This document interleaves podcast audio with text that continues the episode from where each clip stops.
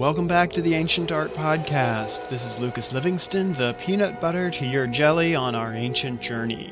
Last time in episode twenty-nine, Karnak, we just scratched the surface, or strolled the causeway, as it were, in our exploration of Egypt's largest temple complex. In this episode, we'll delve deeper into the precinct of Amun, deciphering ancient imagery on the walls, reenacting an ancient festival, and breathing new life into the silent ruins. When we were last together, we wrapped up in the forecourt of Karnak, between the first and second pylons, looking at the unfinished columns and the leftover mud brick scaffolding of the first pylon. Just beyond the forecourt and second pylons, the great hypostyle hall, consisting of one hundred thirty-four papyrus-shaped columns.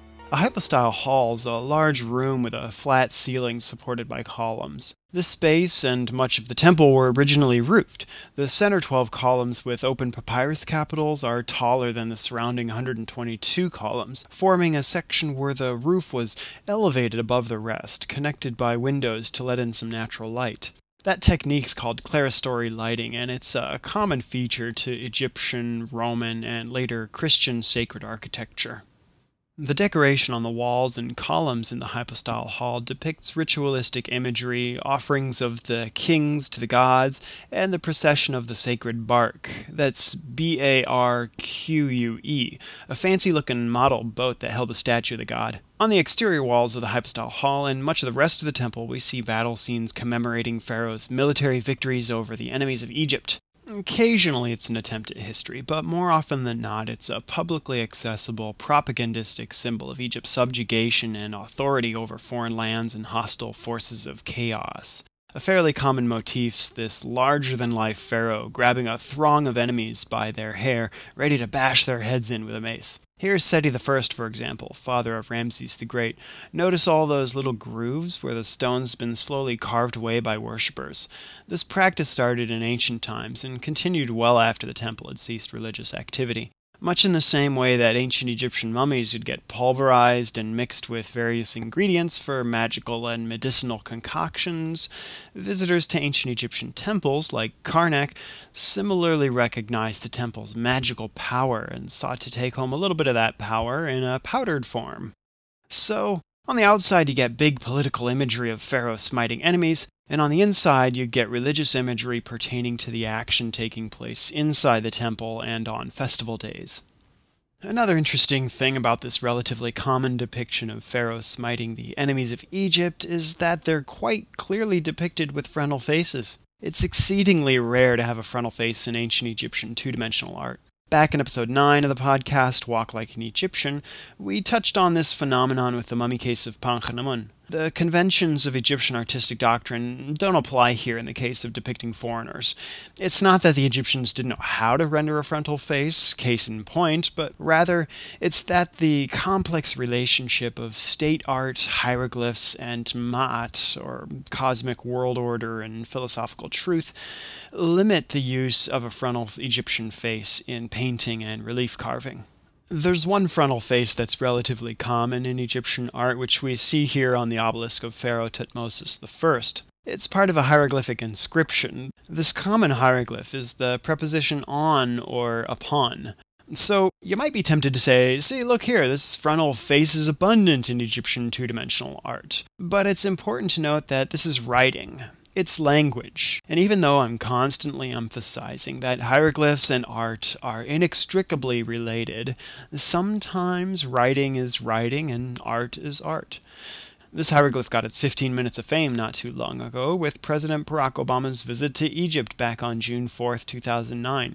He's actually quoted as having pointed at that same hieroglyph inscribed on the walls of the tomb of Kar at Giza and exclaimed, "That looks like me, look at those ears." Now, just how many presidents of the United States could express some sort of personal identification with an African nation? Hmm? As you go deeper into Karnak Temple, the rooms gradually become smaller, the ceiling lower, and the floor slightly elevated. Think of it like an obelisk lying on its side, a wide base at the front of the temple, gradually tapering to a point at the head, or what's called the naos, where the statue of the god Amun was kept. Only a few elite priests were permitted to enter the naos to clothe and cleanse the god. On certain festival days, the image of the god would be carried out of the naos on his barque shrine, that fancy model boat I'd already mentioned. Probably the most anticipated festival at Karnak was the beautiful feast of Opet, held annually during the inundation season. The Opet festival was a celebration of the Nile flood and symbolic fertility as people across Egypt began planting their crops. The image of the god Amun was carried through the temple as everyday Egyptians gathered around, gawking at the god. If you look around the great hypostyle hall, you'll see funny-looking images of a bird with human hands raised in adoration. That bird's the Egyptian hieroglyph for Rechit, which was the Egyptian word for themselves, the Egyptians. It's thought that this glyph indicated to the people where they were allowed to stand during the festival. There's also this nifty little alabaster block decorated with images of bound captive foreigners in bows. They represent the nine bows, Egypt's enemies, although the actual number and national identity varies. It's thought that this block was a rest stop for priests to place the barque of Amun on its sacred procession. So by placing the barque of Amun on top of the nine bows, the Egyptians were making a symbolic statement of political dominance over its enemies. A very well-known representation of the nine bows is found on the sandals of King Tut, so with every step he was treading over his enemies. The barque's journey during the Opet festival continued along the south axis of the temple, around the sanctuary of Mut, and south along the avenue of Sphinxes to Luxor temple. After hanging out there for a while, it was brought back to Karnak, at times on land and at times along the Nile. The relationship of land to water plays a big role in the architectural symbolism and programmatic vision of ancient Egyptian temples. One interpretation of ancient Egyptian temple architecture is that it models the creation of the universe according to the popular Theban cosmogony. According to one tradition, the cosmos began as the primeval swirling waters Nun. From this infinite ocean emerged a mound of earth where a single lotus blossom flowered. Within that flowering lotus was born the infant god Nefertem, and from his tears all the creatures of the world were formed. There are oodles of variants to this story as different cults rise to prominence and get folded into the mythology. But regardless of the fine points, the Egyptian temple is often seen as embodying the idea of creation from the primordial swamp. The rise in elevation of the floor of the temple entrance to the naos might reflect the primeval mound of earth, a little bit of cosmic order in an otherwise chaotic, watery void. Similarly, the Egyptian hieroglyph for cosmic world order, the taming of natural chaos, is a stylized mound, or the pedestal upon which the image of the god would stand, Ma'at, which we've already encountered back in episodes two, The Mummy Case of Pankhamun, and nine, Walk Like an Egyptian. Even more to the point, the columns decorating the many courts and halls of Egyptian temples were shaped to represent the variety of lotus, palm, and papyrus plants found along the Nile, having found their origin in the primordial swamp. Temple walls, much like tombs, were also sometimes decorated with marsh scenes. And to bring it all home, there's evidence and testimony through royal inscription that temple forecourts were actually flooded now and again by the Nile's annual inundation, which would have tied in beautifully with the temple as a concrete manifestation of the force of creation. Well, not concrete, mostly limestone or sandstone. Yeah. So there's a lot going on in Karnak and other Egyptian temples.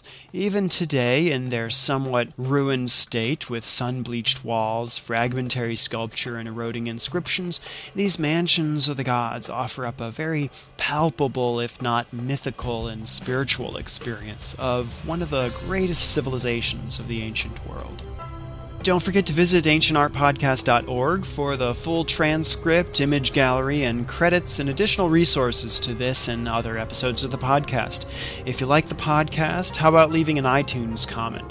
Loves my iTunes comments, and it helps get the podcast noticed. I also appreciate the feedback on YouTube, and if you have any questions or comments or just want to say hi, you can email me at info at ancient art podcast dot org. or get in touch with the feedback form at ancient art podcast dot org. You can friend the podcast at facebook dot ancient art podcast dot org and follow me on Twitter at Lucas Livingston.